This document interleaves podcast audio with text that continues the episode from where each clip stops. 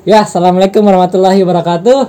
Waalaikumsalam warahmatullahi wabarakatuh. Di podcast ini mungkin saya akan berdiskusi diskusi santai bersama partner diskusi saya.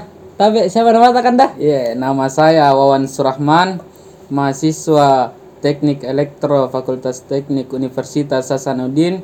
Eh, sekarang lagi menjabat sebagai ketua organisasi daerah, organisasi kedaerahan dari Takalar namanya itu Himpunan Pelajar Mahasiswa Takalar Komisariat Universitas Hasanuddin atau sering dikenal eh, dengan nama Hipermata Komisariat Unhas.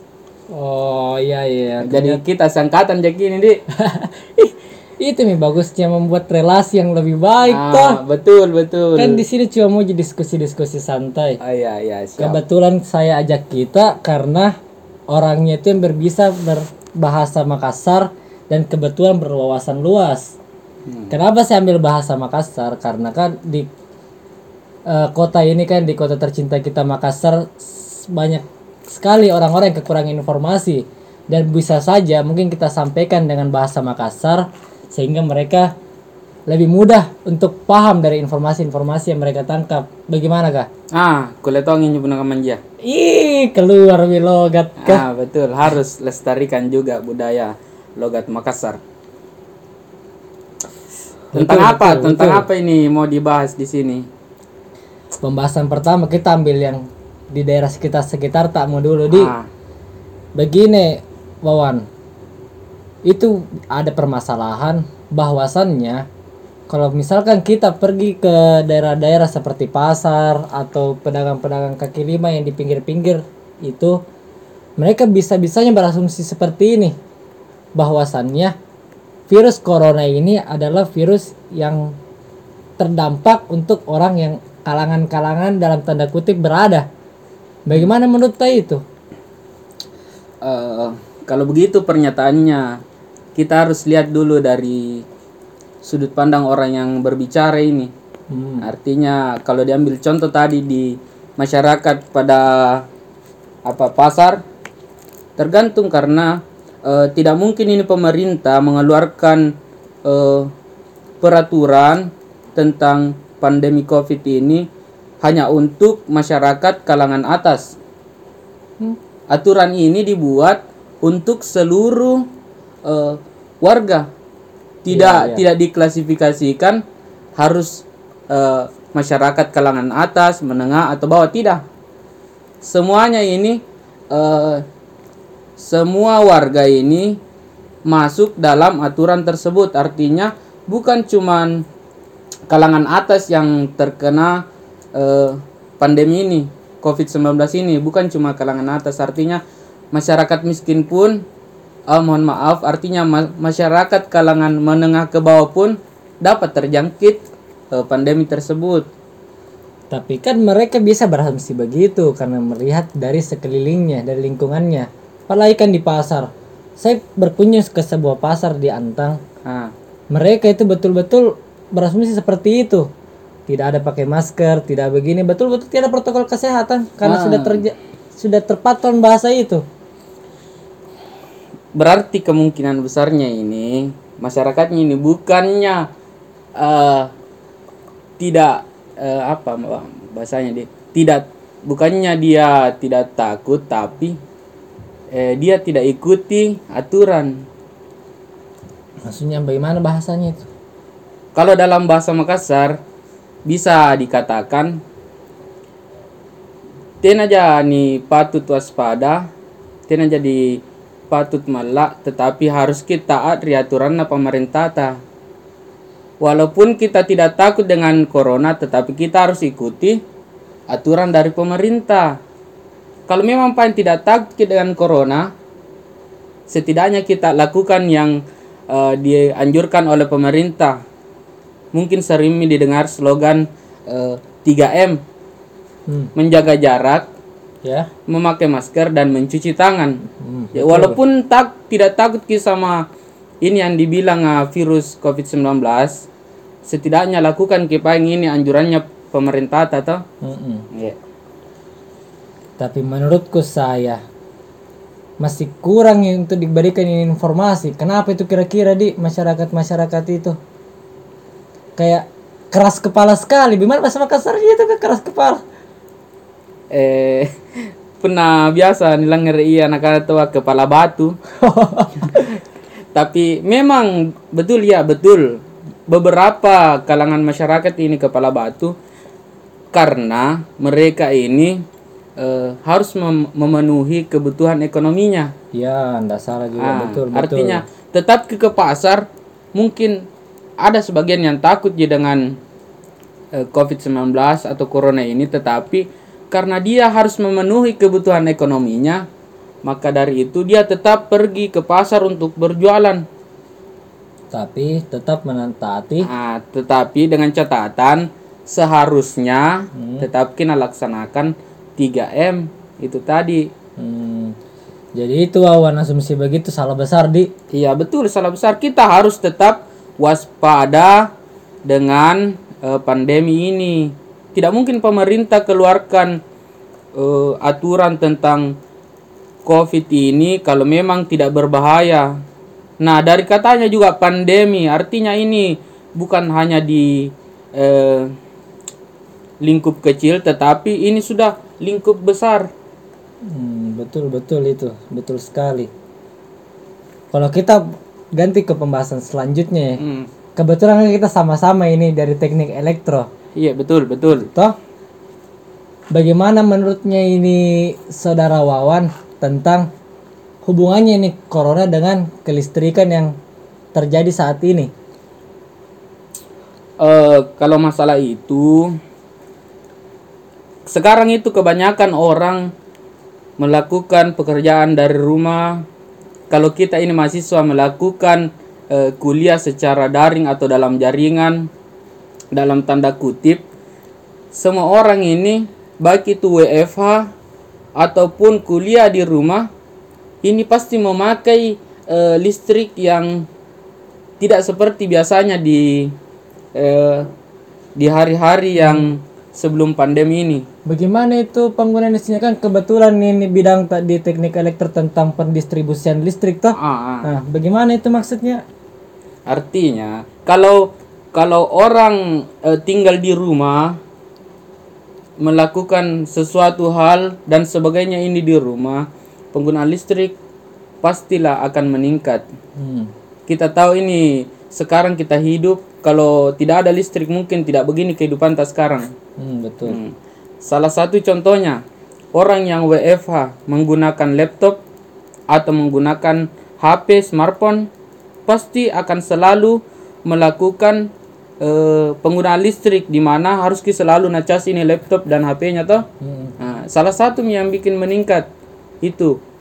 Kemudian yang kedua kalau di rumah terus ki pasti mungkin AC atau paling tidak kipas angin pasti akan selalu digunakan apalagi eh, orang-orang ini yang sudah kebiasaan di kampus atau di tempat kerja ini pakai AC pasti kalau di rumahnya tidak pakai kipas angin akan kepanasan. Artinya kipas angin pun akan bekerja eh, mungkin 24 jam dalam sehari Banyaknya 24 jam di. Iya. Bayangkan itu kalau 24 jam setiap hari begitu. iya Baru ada penggunaan listrik banyak seperti itu. Deh, susahnya tuh kalau mau dibayar. iya Kasiannya, ih, bagaimana kita tahu kalau orang-orang yang kesulitan untuk membayar anu nah tagihan-tagihan listriknya? ini mi bagusnya di Indonesia Hmm. karena sekarang itu eh, listrik ini masih dipegang oleh satu perusahaan pasti ditahu juga sama-sama di elektro aja gitu Apa beng? perusahaan listrik negara namanya PLN Oh, iya. nah masyarakat Indonesia ini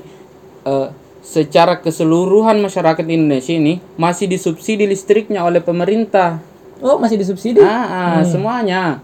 Nah, bahkan belakangan ini semenjak adanya pandemi ini ada aturan dari pemerintah bahwa eh, pengguna listrik 450 volt ampere atau kalau kalangan masyarakat mungkin sebut ki listriknya itu meteran 450 itu dapat subsidi eh, 100% dari pemerintah sampainya Desember 2020. Kalau sampainya pun eh, listrik 900 volt ampere atau meteran 900 volt ampere ini dia itu dapat ki subsidi atau diskon 50%. Sebentar, sebentar. Kenapa bisa kau tahu informasi-informasi begitu? Nama sih bukan koran pelen. Ah iya, betul ya. Tapi kan itu juga gunanya. Kenapa kita menggunakan smartphone? Kita harus menggunakannya juga smartphone ini dengan cara yang smart. Bukan cuma digunakan untuk hal-hal negatif, tapi digunakan untuk juga untuk mencari informasi mengenai eh, berita-berita terkini tentang masyarakat eh, secara luas. Hmm, Nah. Misal begini toh, muka muka benda apa itu subsidi yang meteran 450? Bagaimana bencarana? Kalau berbicara ke saya sekarang ya karena bukan kak dari PLN, Nah, eh, tapi menurut eh, berita yang pernah saya baca di tribuntimur.com, kita bisa eh, daftar itu di situsnya www.pln.co.id. hmm. Nah, di situ itu ada ji panduannya. Kita bisa lihat mi juga di internet banyak ji panduannya intinya di dalam situ sudah eh, apa dia sudah dilakukan mi eh, banyak mi eh, berita-berita tentang subsidi listrik ini. Jadi intinya jangan ketinggalan informasi. Jangan gaptek. Iya iya iya. Tapi masuk ke saya toh misalkan eh, sudah maka daftar begitu dan segala macam. Belum pi lagi terkendala misalnya work from home terkendala jaringan dan semacamnya. Deh, susahnya tuh orang work from home di kalau kayak begitu. Gimana kah? Tidak susah sih sebenarnya WFH. Hanya saja caranya orang ini bagaimana supaya WFH ini kita di masa pandemi tetap produktif melakukan hal-hal kegiatan yang seharusnya dilakukan secara luring atau luar jaringan eh, sekarang diubah menjadi eh, daring atau dalam jaringan. Mengenai kelistrikan juga toh kan kebetulan bidangku saya tentang anu tentang riset porpen juga segala macam. Kebetulan saya sudah KP di sana toh. Ya. beberapa juga pembangkit itu mereka juga sudah mengantisipasi hal tersebut misalkan menambahkan grid interkoneksi atau bahasa umumnya jaringannya diperluas lah Ah, misalkan kapasitas yang biasa kita gunakan itu cuma sampai 100 megawatt pembangkit ini dia mu- mungkin memaksakan mesinnya hmm. sehingga bisa tembus jadi 120 begitupun pembangkit-pembangkit yang lain di Sulawesi Selatan.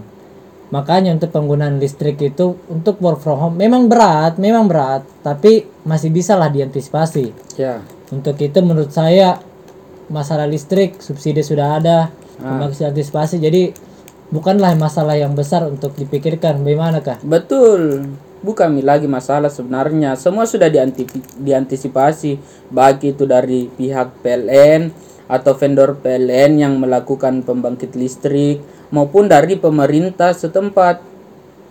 hmm, tapi kalau ngomong work from home nih Ya. kau di sini tuh kan sebagai saya tanda kutip lah ketua lah toh Ah. bagaimana tuh kalau misalnya orang berorganisasi WFH juga Ah, Susahnya betul. itu. Tetaplah kita harus menaati peraturan pemerintah.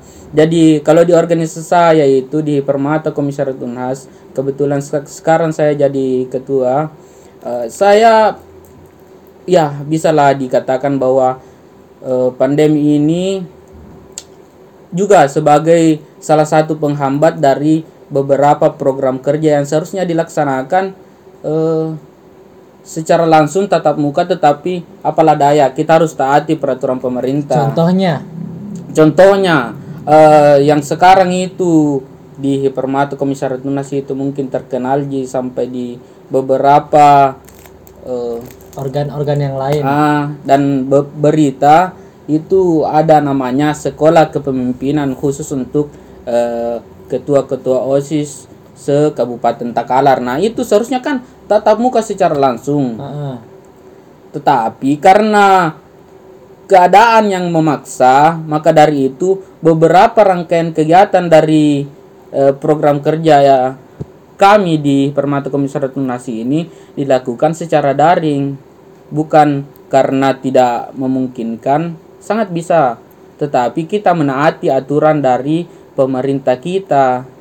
Hmm, tapi kalau begitu, bukankah untuk memanajemen satu organisasi itu sangat sulit kalau seperti itu?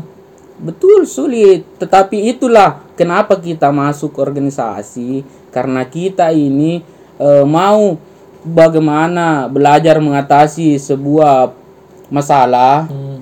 sebagai eh, apa milenial milenial muda kita harus menggunakan dan memutar otak kita bagaimana supaya bisa produktif kreatif dan inovatif salah satunya bisa dituangkan dalam organisasi Hmm. begitu Jadi sebenarnya walaupun ada pandemi seperti ini, memang ada jadi rintangan, tapi bukan rintangan yang langsung tidak kita kerjakan, tapi harus bisa kita lewati. ah betul, tidak? betul masalah itu bukan jadi penghambat Hmm. tetapi menjadi eh, suatu pembelajaran untuk kita menjadi lebih baik ke depannya Hmm. begitu Kalau misalkan saya buatkan peribahasa pakai bahasa Makassar bagaimana gitu? tentang bagaimana seorang menyelesaikan masalah. Iya betul. Hmm, Hai. apa di? Oh, punanakana atau tuaya. Bajikan yang italangan atau alia. Nah apa artinya itu? Artinya, kalau kita mendapatkan masalah, lebih baik kita tenggelam dari da- lebih baik kita tenggelam dari dari apa? Lebih baik kita tenggelam dalam masalah tersebut daripada kita lari dari masalah tersebut. Betul. Mungkin banyak-banyak nih pembahasan yang kita bahas ini di kawan. Ah, iya. Saya rasa mungkin dari beberapa pembahasan yang kita bahas bisa menjadi informasi-informasi yang bermanfaat sehingga eh, bisalah diterapkan.